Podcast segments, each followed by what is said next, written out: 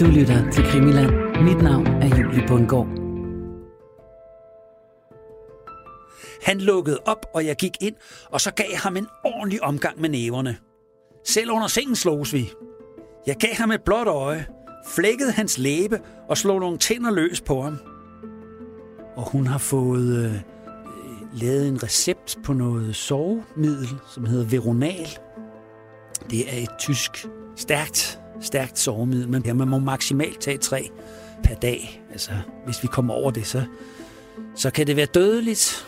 Hun har fået udleveret 36, og dem tager hun altså alle sammen.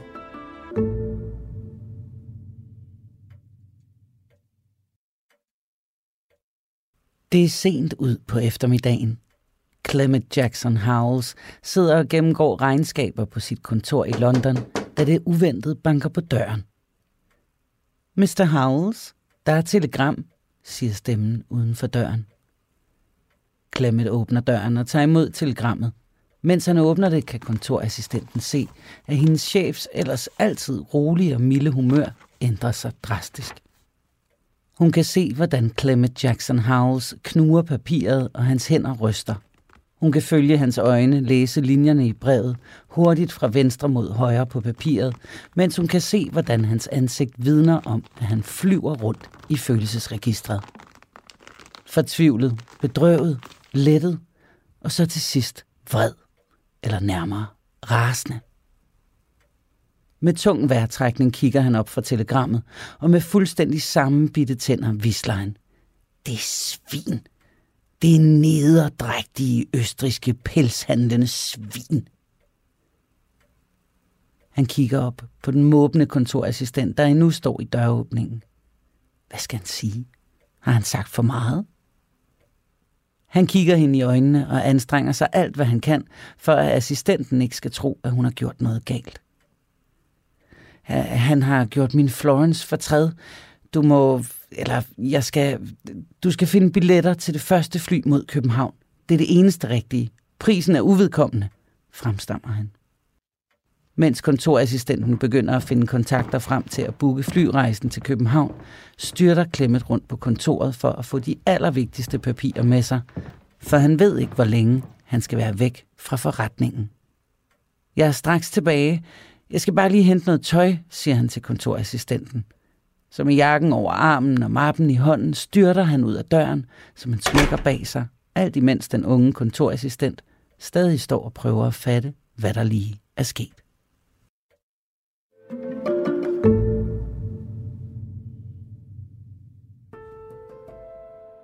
Velkommen til denne uges udgave af Krimiland-serien Krimi-arkiverne. En serie, hvor vi ser nærmere på datidens spektakulære kriminalsager. Mit navn er Julie Bundgaard, og jeg er din vært, og øh, jeg fik vækket min interesse for øh, denne her kriminelle periode omkring 2. verdenskrig i øh, Krimiland-serien Æderkoppen og min morfar, hvor jeg undersøgte min morfars relationer til sortbørskredse. Og øh, i den serie, der fik jeg god hjælp af forsker og forfatter Christian Holtet.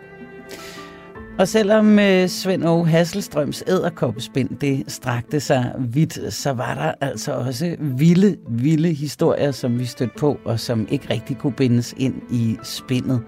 Og det er de historier, som øh, Christian Holtet har gravet frem, og som vi nu fortæller i denne her nye Krimiland-serie, Krimi-arkiverne.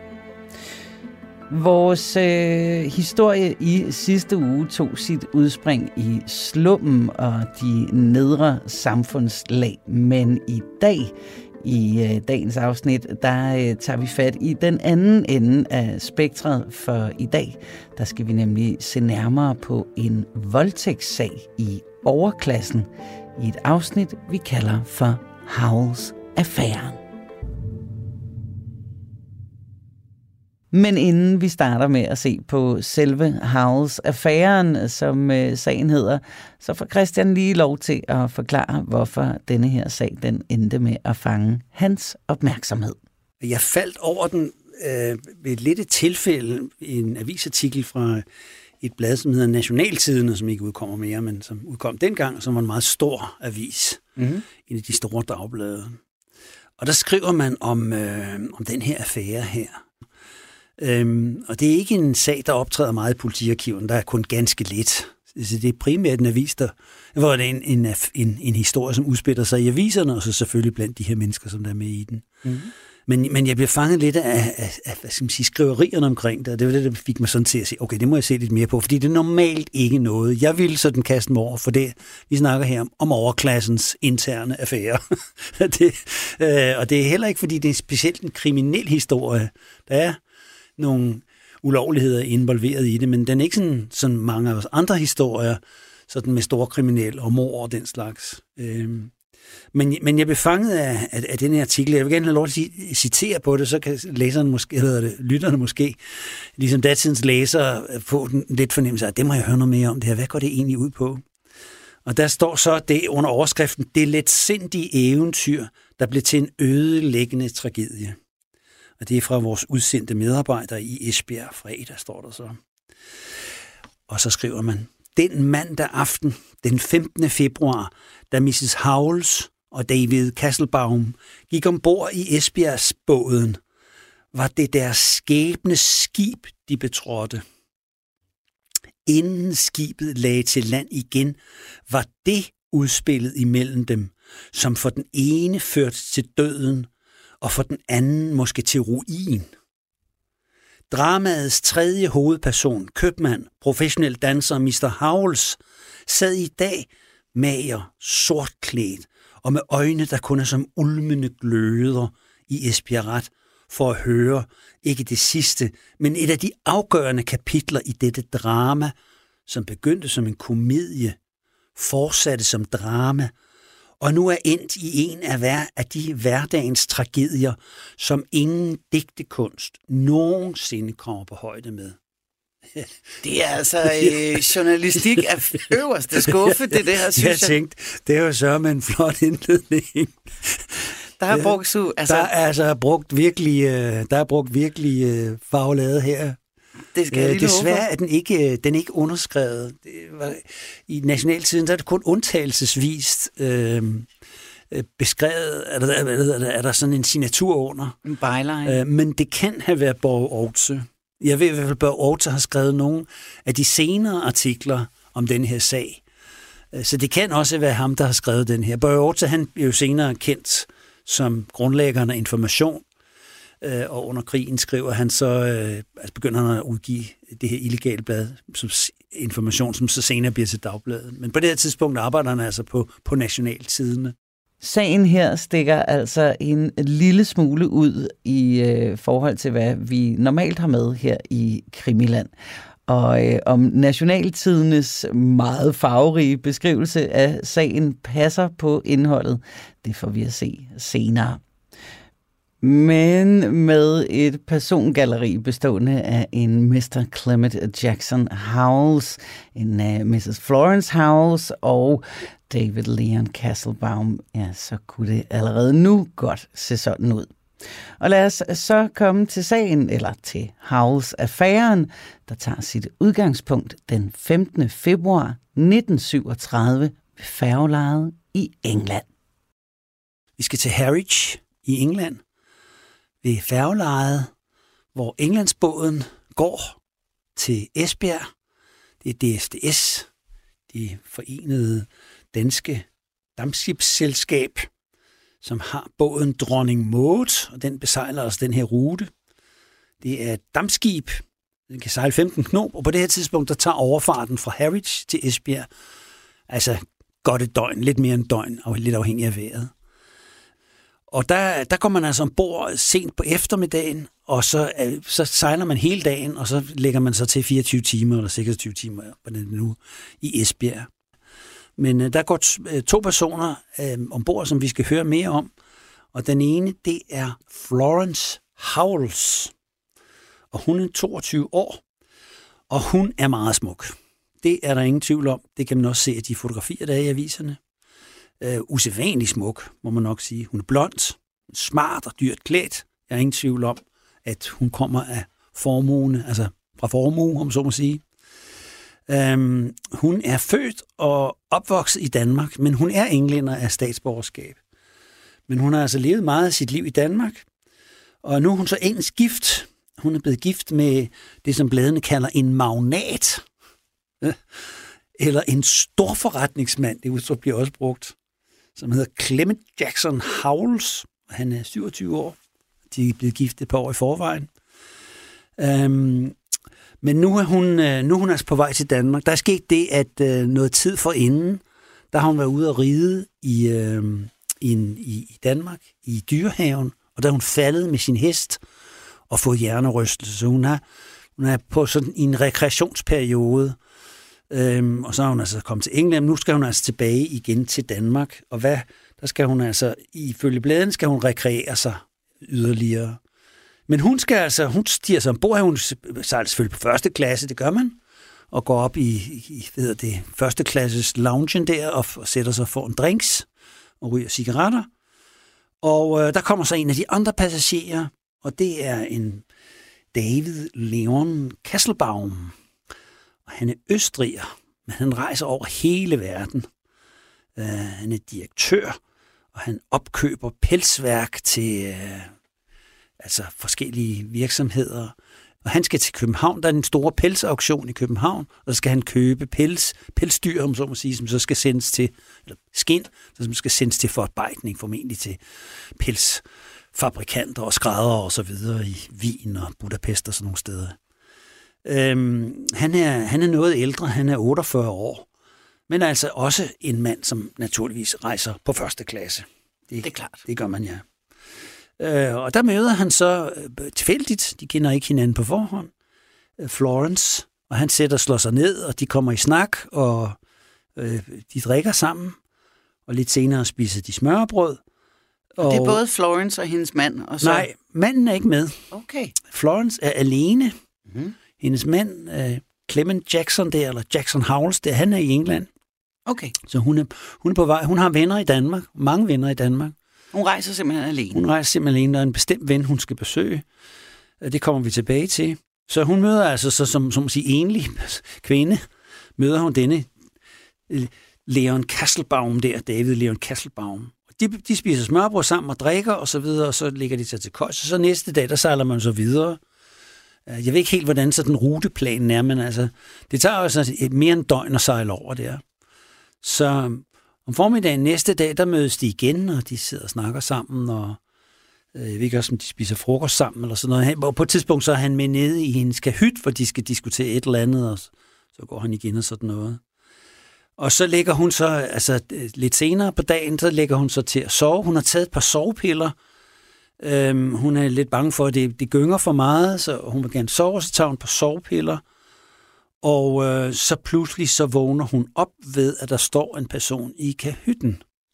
Hun har selvfølgelig en stor første klassisk kahyt, men øh, så øh, hun kan ikke rigtig, øh, hun er sådan lidt forvirret over, hvad er det egentlig, der foregår her.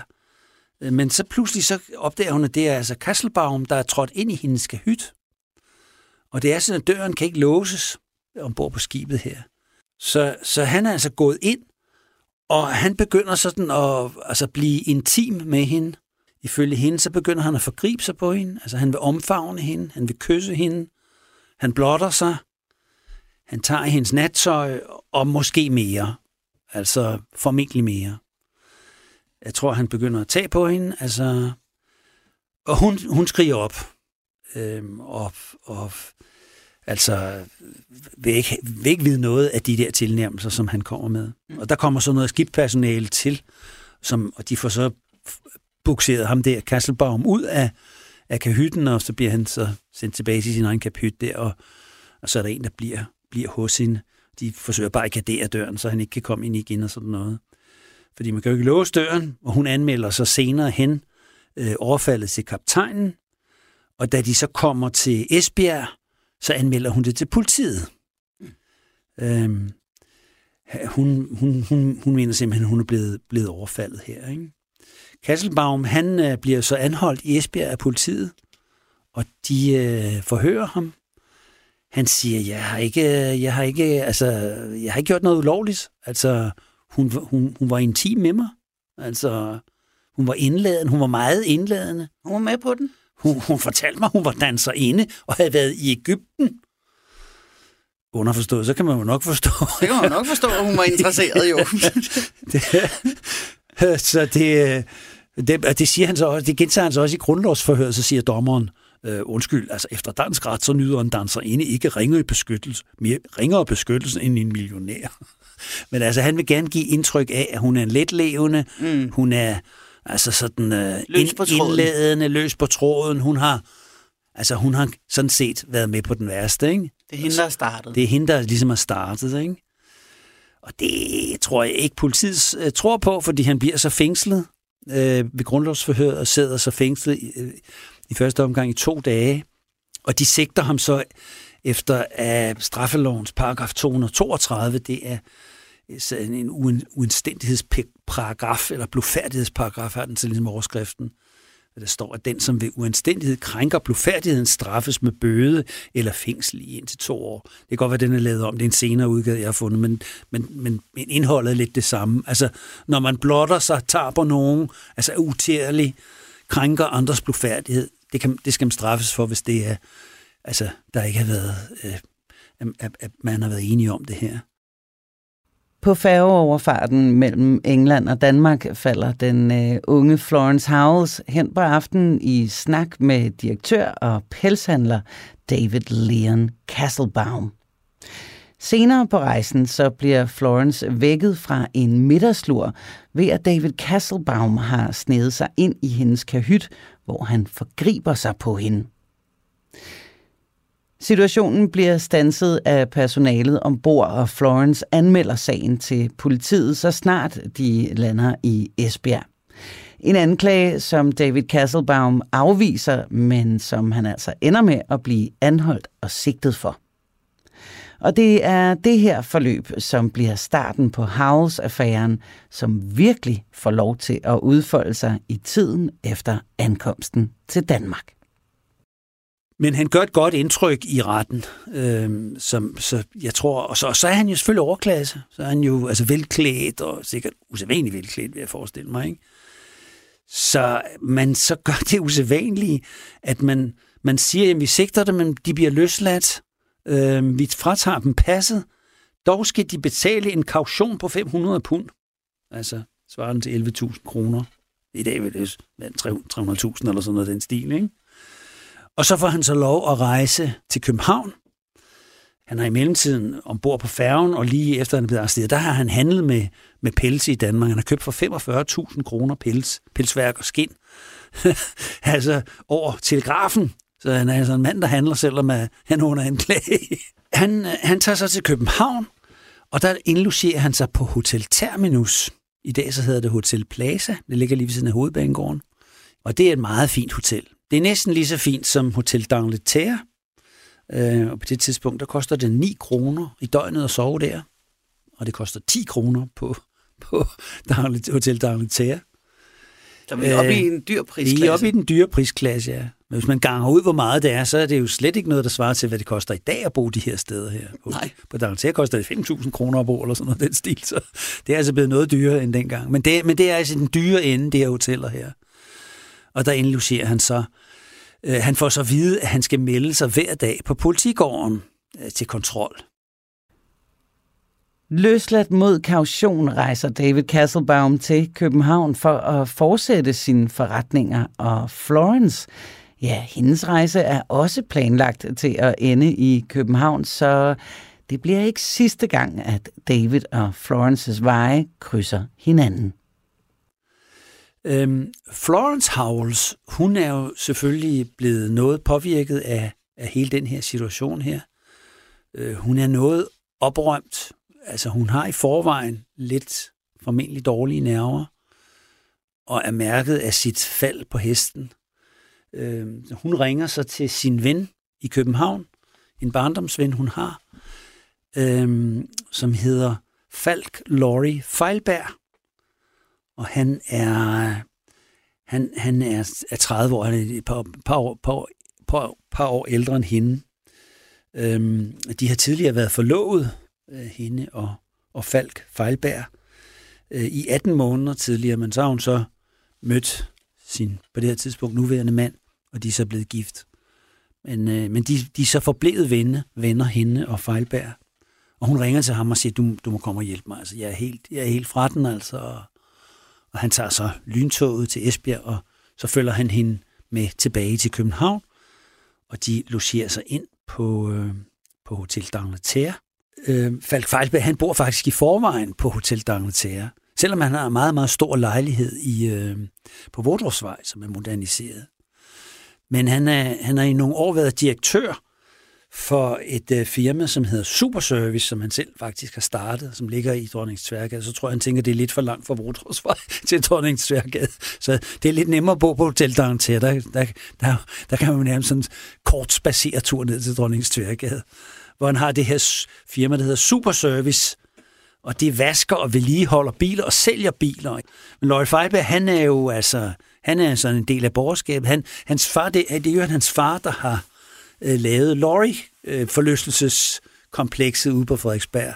Som nu i dag huser TV2 Lorry. Ja, men som på det her tidspunkt, og helt tilbage til århundredets begyndelse, jeg tror, det er begyndelsen af 1900-tallet, at, at Lorry bliver dannet som sådan en slags øh, udflugtssted. Altså, man kan tage hen og spise smørbrød og så videre, og så bliver det udbygget med noget danseri og noget restaurant og, og sådan mm. noget. Så det er meget sådan stort anerkendt kompleks der, og det har han tjent en masse penge på. Og så er sønnen så formentlig lånt lidt af faren til at starte det her. Nu digter, nu digter jeg, nu digter jeg. Men, men det er ikke utænkeligt. Det er ikke utænkeligt, men, men han, han må bare tjene godt, fordi det er jo ikke gratis at bo på Hotel D'Angleterre. Det er selv heller ikke efter tidens målstok. Øhm, men han er altså vældig gode venner med Florence. Jeg tror, at der ikke er meget tvivl om, at, at Falk øh, Fejlberg, han stadigvæk er dybt forelsket i Florence. Mm. Hvordan hendes følelse er over for ham, det, det har jeg haft lidt svært ved at kunne gennemskue, men, men der er måske mere i det end bare en venskab. Det, det, ved ikke, det kan vi prøve at spekulere i lidt senere. Men på det tidspunkt er jeg jo så gift med, med rigmanden der, Jackson Howells, og nu er de så kommet til, øh, til D'Angleterre, hvor de så prøver at komme sig lidt over det her. Øhm, og så sker der så det, at hun selvfølgelig sender et telegram til sin mand om, at hun er blevet overfaldet på færgen.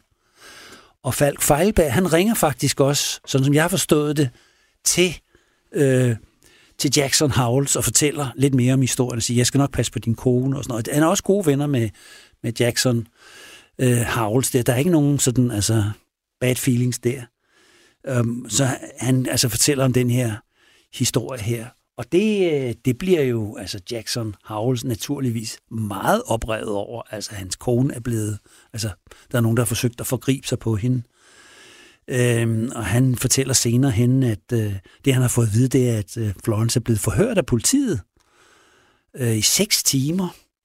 Og øh, man har prøvet at ringe til hendes veninder i København. Hun har nogle veninder i København for at høre lidt om hendes personlighed osv. Og, Øh, og det, det, det er jo sådan lidt, der tyder på, at, at politiet jo altså i første omgang ligesom, ah, kan det nu være rigtigt? Har hun ikke ligesom selv uh, ladt sig ind og sådan noget? Hvad rejser sådan en kvinde også alene? Og altså, det, er, de har været sådan lidt mistænksomme fra starten af, ikke? Mm. Øhm, men de bliver jo så åbenbart overbevist om, at det er hendes forklaring, som er den mest sandsynlige, og det må man tage udgangspunkt i. Altså, det er det, der så fører til, at at øh, Kasselbaum, pelshandleren der, bliver anholdt og sigtet efter den her paragraf 232.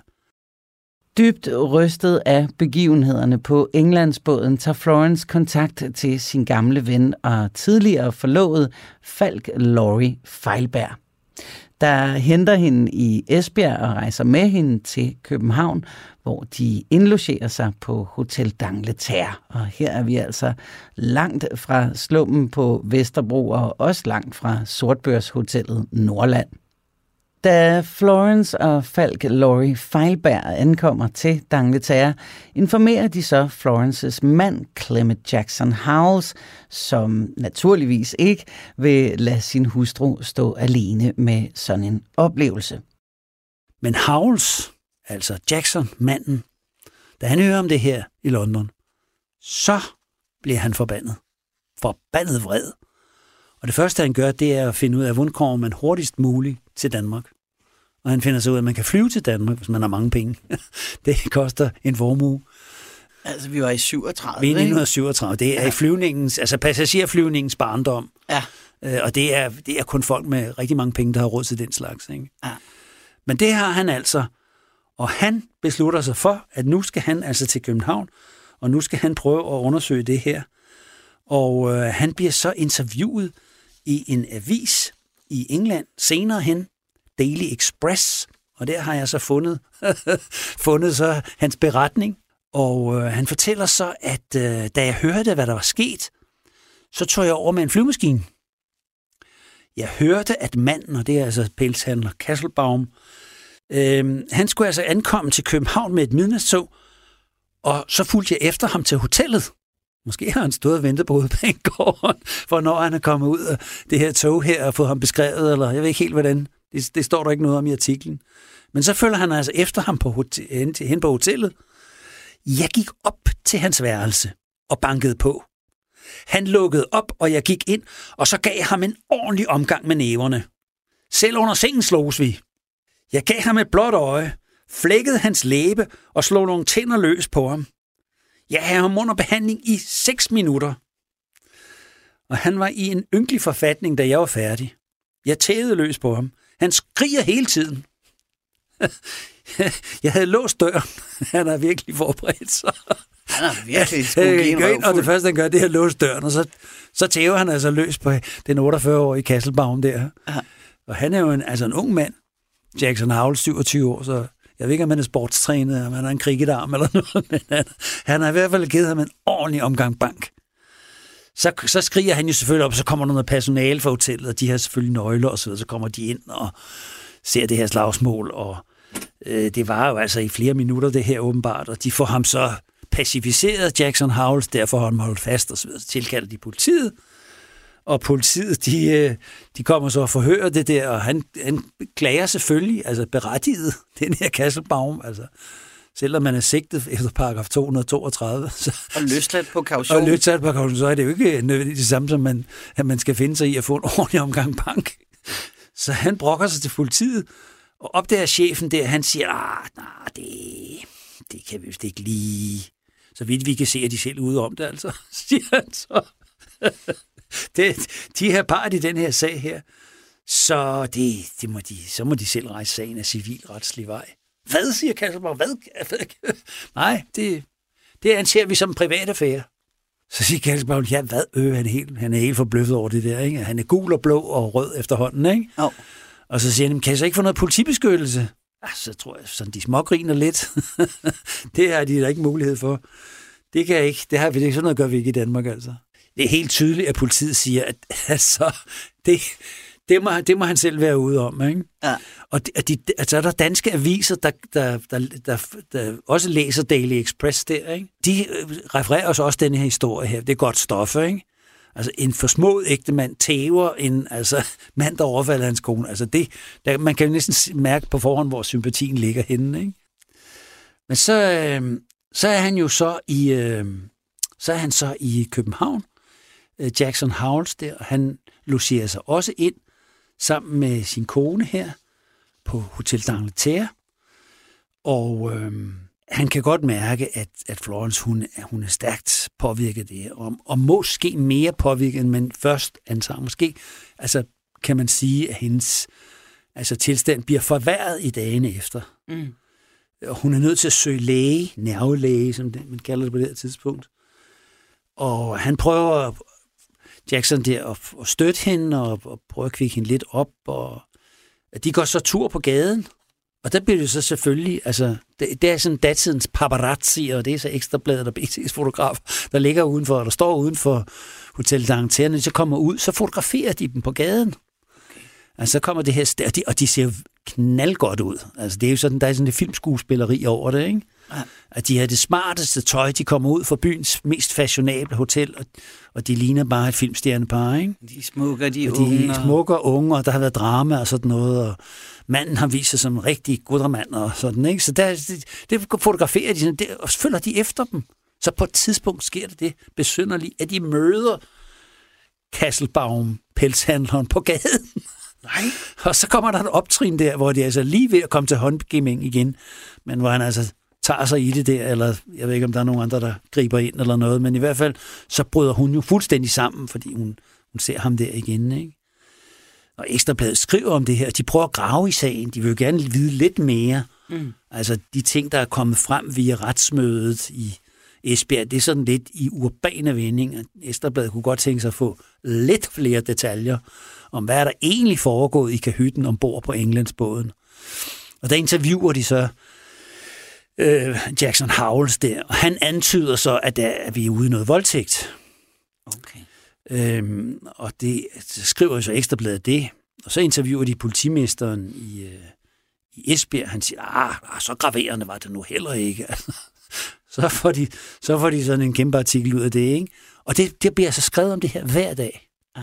Altså, fordi der er hele tiden sådan nye momenter i sagen, så opfinder man en vinkel, og det påvirker altså Florence Nyankommet til København tager Clement sagen i egen hånd, og vi kan grundet hans åbenhed over for den engelske presse læse, hvor mange bank Clement angiveligt skulle have givet David Castlebaum.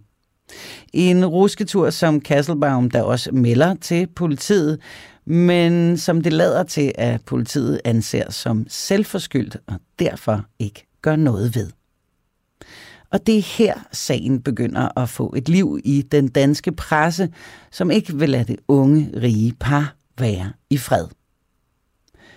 Men trods korporlig afstraffning af gerningsmanden, så er Florence stadig stærkt mærket af episoden. Den 3. marts, der er hun altså fået lov at være alene, åbenbart lidt for længe. Og hun har fået øh, øh, lavet en recept på noget sovemiddel, som hedder Veronal. Det er et tysk stærkt, stærkt sovemiddel, men man må maksimalt tage tre per dag. Altså, hvis vi kommer over det, så, så kan det være dødeligt. Og hun har altså fået ordineret øh, det, som altså mod søvnløshed, at få at vide, at hun må maks tage tre om dagen. Hun har fået udleveret 36, og dem tager hun altså alle sammen om eftermiddagen den 3. marts på én gang. Og hun er altså for lov at lægge så længe, så at da de finder hende, der er det for sent. Hun er ikke død, men, men hun er dybt bevidstløs. Et par dage efter, så dør hun. Så det er jo, det er jo en forfærdelig, altså forfærdelig udgang på den historie. Øh, om det er så udelukkende at det overfald, hun har været udsat for på færgen, eller hvad hedder det, på, på, på dammskibet derfra, fra Harwich, eller om der er andre elementer i forvejen. Hun har været altså psykisk øh, syg, eller overstress, eller sådan noget. Det, det ved vi så ikke vel, men at, at, at, at de begivenheder, der er sket, de i hvert fald har spillet kraftigt ind, og hele den presseomtale, måske også den mistænkeliggørelse, der kan have ligget lidt i det, altså at hun har følt, at, at, at, at nogen har set skævt til hende, at hun selv måske har lagt op til det, har kunne have spillet en rolle. Det kan man jo så spekulere over. Og hendes mand, han er jo, altså bryder fuldstændig sammen. Altså han får et nervesammenbrud i dyb sorg og, og fuldstændig oprevet, og lægerne vil indlægge ham på en nerveafdeling og så videre. Og Kasselbaum, det hører selvfølgelig også om det, han bliver påvirket, og altså, han er så, det, han er så påvirket, så han ikke kan gå fra, hotel, fra hotellet og ned til politigården. Der er sådan kun 800 meter, så der kører han i taxa. Så kører, han er nødt til at køre til katolsk pres for at skrifte og søge trøst. Altså, alle de her oplysninger har jeg jo selvfølgelig fra aviserne, mm. som jeg altså svælger i selv den mindste detalje. Ikke? Det er det, de store overskrifter, det, og står på forsiden, og det er lange artikler inde i bladene. Ikke? Så det sælger nogen, det er der ingen tvivl om. Og, og, og så sker der selvfølgelig det, at øh, Falk, Laurie Feilberg, som jo er den tætteste ven, de har, han bliver jo også meget påvirket af det her. Altså, han har jo også været tæt på, på, på parret der, og de har set Stavlige og omgås på hotellet og så videre. Han, han er også fuldstændig, han er fuldstændig ude af den, altså. Og så, øh, så spiser han også sovepiller. Nej. Men der bliver han fundet, altså inden for altså ganske kort tid, af en stuepige. Han har altså også, jeg ved ikke, hvor mange han har indtaget de der, men, men han bliver så kørt øh, under udrykning til kommunhospitalet, hvor de får ham under behandling og pumper ham ud og så videre, og, og så overlever han. Voldtægt, vold og nu også død i den internationale overklasse på dansk grund. Der er ikke noget at sige til, at øh, Havls-affæren bliver en sag, hvor pressen nøje følger udviklingen. For øh, påvirket af sagen, så tager Florence Howells en overdosis sovepiller og dør senere på hospitalet. Og derfor forsøger Falk Feilberg også at tage sig selv af dage, men han når dog at blive udpumpet, så han overlever i denne omgang. Men der skal stadig gå noget tid, før sagen kan komme for en dommer, og i den periode, der fortsætter hele affæren med at kunne sælge aviser, og det forstår man sådan set godt. Og vi kommer så frem til, til den 11. marts her, altså noget tid efter, hvor Florence er blevet obduceret, og man har frigivet livet, og så skal hun begraves fra Sønder Kapel på Vester Kirkegård. Det er øjensynligt efter hendes eget ønske, at hun gerne ville begraves i Danmark. Og der er en engelsk præst, som øh, Reverend Watson hedder han, man har bedt om, altså, at det kan foregå i dybeste stillhed, men det forhindrer selvfølgelig ikke bladene i at bringe fyldig reportage. Mm. Det er klart, men altså, det er selvfølgelig forfærdeligt sørgeligt.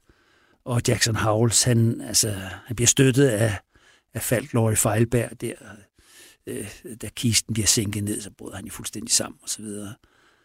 Og så kører, lige efter begravelsen, kører Jackson Howells og Laurie Feilberg, de kører så til en, et nervesanatorium, Montebello, hvor de bliver indlagt. Begge to? Ja, begge to, ja. Det er så her i, i midten af marts, begyndelsen midten af marts. Så sker der det, at vi skal frem til den 2. april i Esbjerg. Der er så politiet blevet færdige med at øh, arbejde med sagen. Man vil altså tiltale Kastelbaum der efter paragraf 232.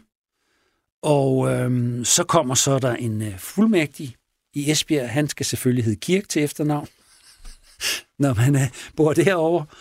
Og han øh, anklager, han anklager fuldmægtig Kirk. Han fremlægger så Florence Havls forklaring, som politiet har optaget. Hun kan jo selvfølgelig ikke vidne selv. Og øh, han, anklageren mener, at øh, man skal lægge Florence øh, Havls forklaring til grund, at David Castlebaum skal straffes, han skal straffes alvorligt, og han skal udvises landet bestandigt, og han skal fratage sine borgerlige rettigheder. Jeg ved så ikke lige, hvad for nogen han har i Danmark, men altså de tre ting. Og anklageren siger så, at Kasselbaum har endda fremkaldt en skærpelse af sin dom ved sin kamp for at få væltet skylden over på Florence. Og det, det er altså meget øh, følelsesladet, det her. Journalisten øh, skriver så, hvad David Kasselsbavns forsvar, hvad kan han stille op imod en sådan sønderlemmende anklage, og imod så hjertelig, en hjertelig tagen, den afsked, afdødes sag ind til sig. Hvad kan, hvad kan, så, hvad kan så forsvaret stille op? Ikke? Mm. Sagen kommer for retten den 2. april 1937, og med Florence død bliver det hendes advokat, der fremfører hendes forklaring om, hvordan Kasselbaum har forgrebet sig på hende, og han kræver derfor den strengest mulige straf og bruger Kasselbaums bortforklaringer som en skærpende omstændighed. Og som pressen skriver, hvordan vil forsvaren forsvare sin klient? Det skal vi også lige have på plads. Og der, der går forsvaren, han går så i gang. Han hedder, han hedder landsretssagfører Rambusch. Han siger, Kasselbaum skal frikendes. Nå. Subsidiært, altså det vil sige, hvis man så ikke vil frikende man, så skal han dømmes lovens allermildeste straf. 10. Det må huskes, at der i denne sag intet bevis er ført for, at han har handlet således, som det fremstilles af anklageren oh, okay, altså, ja, vi har nogle forklaringer, vi har noget, noget teknisk personale, det hedder sådan noget stewards eller noget, der har, nogen, der har været inde og været med til at lempe ham ud og så videre, men det, det mener forsvaren altså ikke. Og så kommer han, så kommer sådan et, han bruger, jeg vil kalde det klasseargumentet. Mm. Altså, så siger nu er vi altså nødt til at forstå, hvad er det for en mand, vi har talt om her? Hvad er den anklagede? Altså, det er jo altså en fin mand. Så alle må jo straks stusse over, at en mand af hans art kan finde på at trænge ind til en ganske fremmed dame. Det er helt utænkeligt at forestille sig sådan fint, men de kan se, at han sidder her, min klient, altså fineste jakkesæt, altså fineste, fineste, fineste. Ikke? Altså, Folk i pænt tøj ja, begår, begår nej, ikke overfald. det kan man slet ikke forestille sig. Altså, det er sådan personargument. Det er jo, det har jo ikke noget med retssagen at gøre, men altså, det, det er jo et sådan et, et forsvarredskab, man kan benytte sig af. Og han siger, det har han selvfølgelig heller ikke gjort. Og de var jo ikke fremmede over for hinanden. For de havde straks efter at være kommet ombord indledt et bekendtskab, som man må kalde en flirt.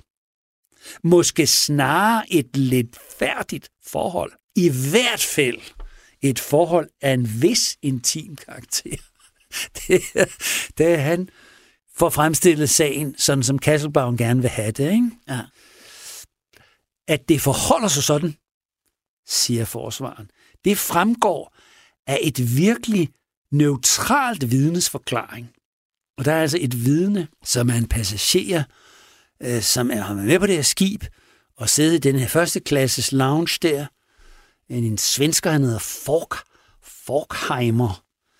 Han skal have udtalt, at han straks opfattede den anklagede og Mrs. Howells som intime bekendte. Ikke blot den første aften, og ikke blot den næste dags formiddag, men også efter den scene, der var udspillet, om hvilken anklageren siger, at den skabte fjendskab mellem Mrs. Howell og den anklagede. Så efter at han er blevet fundet i hendes kahyt, ja. eller, og hun har råbt ja. og skrevet ja. dernede og sagt, at ja. han har overfaldet så er der et vidne, der har set dem være sådan rimelig... Ja, øh... det er sådan det, forsvaren ligesom vil have det til, ikke? Mm. Hvis det forekommer noget om, hvorvidt de var venner eller uvenner, det kunne han ikke undgå at vide, for de sad sammen alle tre tirsdag eftermiddag og talte hyggeligt sammen i salongen. Hvor dyb var da hendes vrede? Altså, det er det, han prøver at bringe frem, at de har siddet sammen og snakket bagefter. Mm. Så kan hun jo ikke have været blevet forulæmpet. Og ikke været blevet særlig sur heller. Hvor krænket var hun da blevet, spørger han så i retorisk ud i retssalen. Det må man spørge om, når man tager i betragtning, at hun lukkede ham ind og lå ham sidde i mindst tre kvarter i kahytten. Altså, og det har hun sådan set også selv sagt, at altså, på et tidspunkt om formiddagen, der er de nede, og så sidder de og snakker i kahytten. Ikke? Mm. Det er jo så ifølge forsvaren argument for, at det senere, der er sket, ikke har været et overgreb. Ikke? Øh, hvorfor undlod hun ikke at kalde hjælp i den situation? Det havde da været den letteste sag af verden for hende at få kastet, på, kastet ham på døren af personalet ombord. Det er ikke bevist, at Mrs. Howells var en letfærdig kvinde. Det indrømmer jeg gerne. Men det antyder han jo så der. det er ikke bevist, det indrømmer han, men, men altså, det har han jo nok været alligevel. Ikke? ja. Men det fremgår af alt eksisterende materiale, at hun var overnervøs, hysterisk og havde tilbøjelighed til at prale. Ja, Nå, altså han... Så nu peger vi lige pilen tilbage på ja, hende. altså det er jo, det er jo sådan et, der er nogen, der har brugt udtrykket prokuratorknep. altså, andre vil sige, det er jo sådan et traditionelt forsvarredskab, ikke? Ja. Altså, vi må kaste skylden over på offeret. Det er godt nok ikke bevist, at hun var, hun var meget lidt sindig og så videre, men, men det kan vi nok alle sammen forstå ud af hendes handlinger. Så hun har nok selv været ude om det. Ikke? Mm. Det er sådan lidt, det er sådan stilen i hans, hans forsvar. Ikke? Så fortsætter han som, hvordan er denne ulykkelige historie opstået? Ja, ved at Mrs. Howells, uden at være præsenteret for Kasselbaum, hun er altså ikke formelt præsenteret for ham, så indleder hun sig i samtale med ham, og umiddelbart efter tog fat af at prale over for ham. Hun lå ham forstå, at hun var professionel inde, og hun havde optrådt i en række orientalske byer, blandt andet Cairo. Skønt hun kun har været i disse byer som turist. Så det er, at igen får vi den her, altså hun er ikke formelt præsenteret. Det er i sig selv et argument for, at hun er indladende. Ikke? Mm. De er ikke blevet af nogen andre introduceret til hinanden. Altså, hun har overtrådt den borgerlige etikette. Ja. Det er så det, forsvaren bruger som argument. Ikke? Og så udviklede sagen sig som den stærkt omtalte affære, vi har set. Den, som Mrs. Howell startede i pressen med urigtige fremstillinger i brede baner. Den afdøde stod over for at skulle aflægge eled ed på sin forklaring, altså her i retssalen, ikke? En ed, som hun vidste måtte være falsk. Og nu kommer så, altså derfor, jeg personligt selv mener, at landsretssøver Rambus går langt ud over, altså hvad man kan tillade sig selv i et forsvar af sin klient. Men så siger han altså, at hun skal aflægge ed, og den vidste hun, at den ville være falsk, ikke? Derfor valgte hun den eneste udvej at tage sit eget liv. Ingen kan være i tvivl om, hun gjorde det for at undgå at aflægge ed her i retssalen. For det må vides, at hun i de sidste dage, hun levede, tre gange gik til læger for at få en erklæring for, at hendes nerver ikke kunne tåle en edsaflæggelse. Tre gange sagde dr. Keller nej til hendes admodning. Og at dr. Zakaria fik hun om siderne test om, at hun ikke måtte udsendes for nerveompirende afhøringer. En attest, der på ingen måde kunne befri hende for at beide i sine forklaringer. Så hun har altså begået selvmord for at undgå at komme i retssalen og aflægge ed på, hvad der er sket. Det er noget af en stramning. Ja, landsretssørger Rambus forsøg her, det er stram kost, må man sige. Øh, og så fortsætter han ellers, altså det, han siger så, det, det lille, letsindige, erotiske eventyr, der for første dag fra for dem begge et eventyr, som mange af os kunne komme ind i. Ja, altså det er jo helt naturligt, det kunne vi alle sammen ud af det. Kunne være sket for hvem som helst. Ja, det blev hendes livs ødelæggende tragedie. Ved en dom over Kasselbaum vil man få endnu en tragedie til den, der har ramt dem begge. Klassisk forsvar. Køber retten det? Nej, heldigvis ikke. Forsvaren forsøger altså at afværge hele sagen ved at lægge skylden over på Florence, og ved at påstå, at hun skulle have flirtet med Castlebaum. Og øh, den form for forsvar er vel øh, stadigvæk en ting, som øh, er til diskussion den dag i dag. Men til det her argument lægger forsvaren også, at øh, herr Kasselbaum jo er en fin herre, så det vil han ikke kunne finde på. Og så forsøger han en videre også at tilskrive Florence løgnagtighed, og at det faktisk var hende, der bar hele skylden for sagen. Men den køber dommeren ikke. Eller gør han? Man kan i hvert fald undre sig over strafudmålingen. Kasselbaum bliver dømt, øh, ifølge anklageskriftet. Han får en dom, som lyder således. Dommeren siger, at vi er nødt til at lægge Havls forklaring til grund for, altså som udgangspunkt for, hvordan vi skal vurdere. Altså den afdøde Florence. Ja, Florence. Ja. Havls forklaring. Ikke? Så det siger man, det lægger vi altså væk på. Den tror vi på. Ja. Tiltale vil herefter i overensstemmelse med anklagemyndighedens påstand være straffe for overtrædelse af straffelovens paragraf 232, krænkelse af blodfærdigheden, hvor hos han vil have at betale sagens omkostninger. Dommeren siger så, at der vidnede fru Havls, altså Florence, i midlertid ved sin passiv holdning over for tiltales tilnærmelser i løbet af den 15. og 16. februar, og særligt derved, at hun ikke tilkaldte kahytjomfruen under hans besøg i hendes kahyt om middagen den 16. februar, og ej heller i løbet af denne dags eftermiddag på tilstrækkelig måde over for tiltalte selv til gengæld, at hun ikke ville være sammen med ham, eller henvende sig til en af skibets officerer, findes at have givet tiltalte nogen grund, om ikke tilstrækkelig føje, til at antage, at hun ikke var uvillig til at tåle hans optræden, og der var således syntes at forelægge særlige formidlende omstændigheder, så fastsætter vi straffen til at være 10 dages hæfte. Så de tror alligevel lidt på, at hun har været med på den? Ja. Og derfor får han ikke mere end 10 dage? Ja, ja. Okay. Altså, og den her dom bliver afsagt den 9. april. Og det hører jo altså øh, Jackson Howells. Han sidder jo i retssalen, som vi hørte helt indledningsvis. Altså helt nedslugt og altså nedslået og med uslugte øjne og forfærdelig altså påvirker det her. Og Falk, Laurie Feilberg, han hører jo om det i København. Han er på D'Angleterre Hotel. Og han har anskaffet sig et nyt glas Veronal, og dem spiser han alle sammen om eftermiddagen den 9. april. Og der finder de ham ikke på Hotel D'Angleterre i tide. Og da stuepigen så kommer ind, så kan hun konstatere, at han, altså, der er ikke noget liv i ham. Og de tilkender en læge, og lægen konstaterer, at han er død. Og Falk Fejlberg, han skildres af alle som en ordentlig, elskværdig mand. Han er, altså, han er meget sympatisk også, men han er også følsom. Han er hæmmet af en usædvanlig følsomhed, og, og også noget nervøs. Mm. Og har nok også stadigvæk været virkelig for, han har været forelsket vildt, i vildt forelsket i hende, ja. Helt, ja. Han, er helt, han er helt ødelagt. Altså, og, så, og så da han så hører, der er ikke, ikke faldet en ordentlig straf, der er jo ligesom ikke... Der er ikke kommet, der er ikke kommet, altså det, det er jo som om lidt, at ham Kasselbauer har haft noget ret. Ikke? Altså, det er sådan mm. lidt, det føles åbenbart. Ikke? Dommen ender med at ligge på 10 dages fængsel, og det kan begrundes med noget, som øh, egentlig også igen giver genklang i nutidens lignende sager, nemlig om Florence i tilstrækkelig grad fik sagt nej eller fik sagt fra. Og det er det, sagen ender med. 10 dages fængsel til gerningsmanden.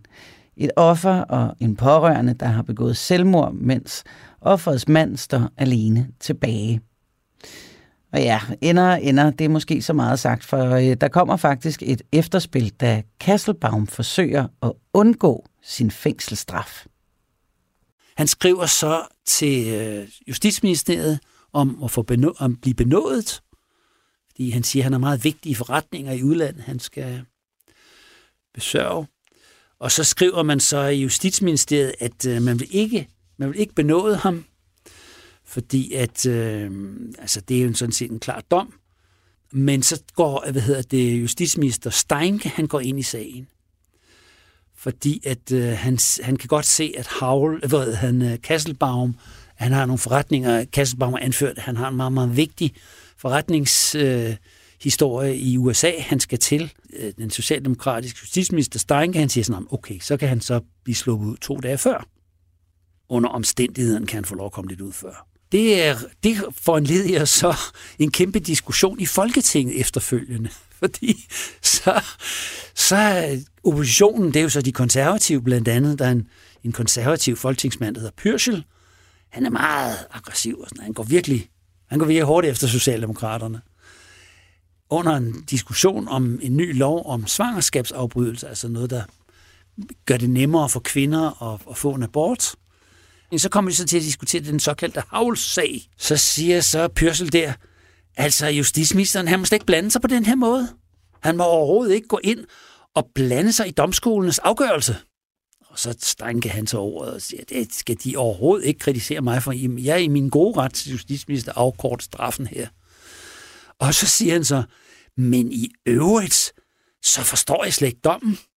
Altså, dommen i havlsagen er mig aldeles ubegribelig, siger han så.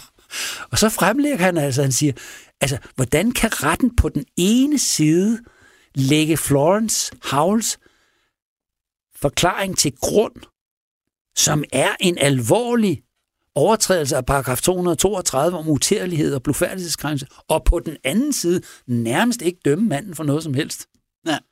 Det er mig fuldstændig ubegribeligt. Det siger han så i Folketinget. Han skriver senere i sine erindringer, at, at at han mere end antyder i sine erindringer efterfølgende, at, at han skulle have været dømt en helt anderledes og meget, meget strengere straf, hvis det havde ham, ham selv, der havde været dommer i den her sag her. Ja. Der er så en anden folketingsmand fra et andet parti, jeg kan ikke hvad det er, han siger, han siger, jeg vil også lige kommentere den her. Altså, men det er noget helt andet. Jeg synes altså, de er blevet behandlet meget dårligt, de her mennesker. Er der dog ingen grænser for, hvor langt sensationsløsende blade kan gå i slibrige skildringer.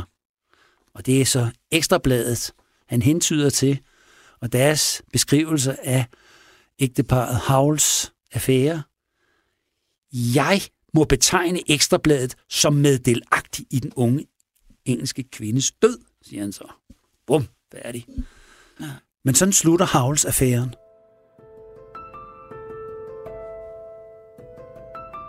Og ja, selve sagen slutter med, at Kasselbaum får nedsat sin straf til 8 dage.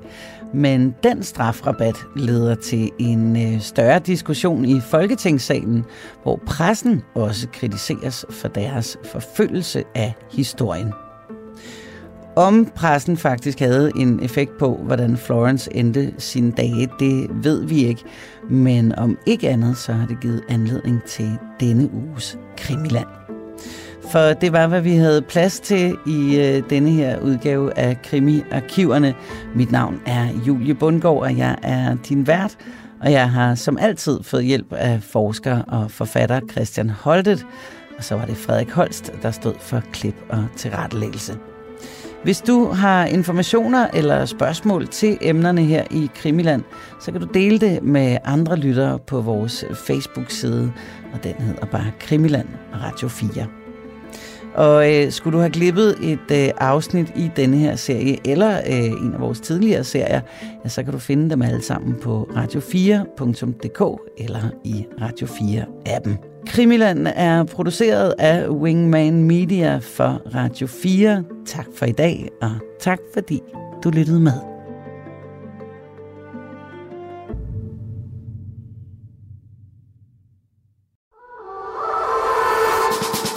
John Paul George Ringo.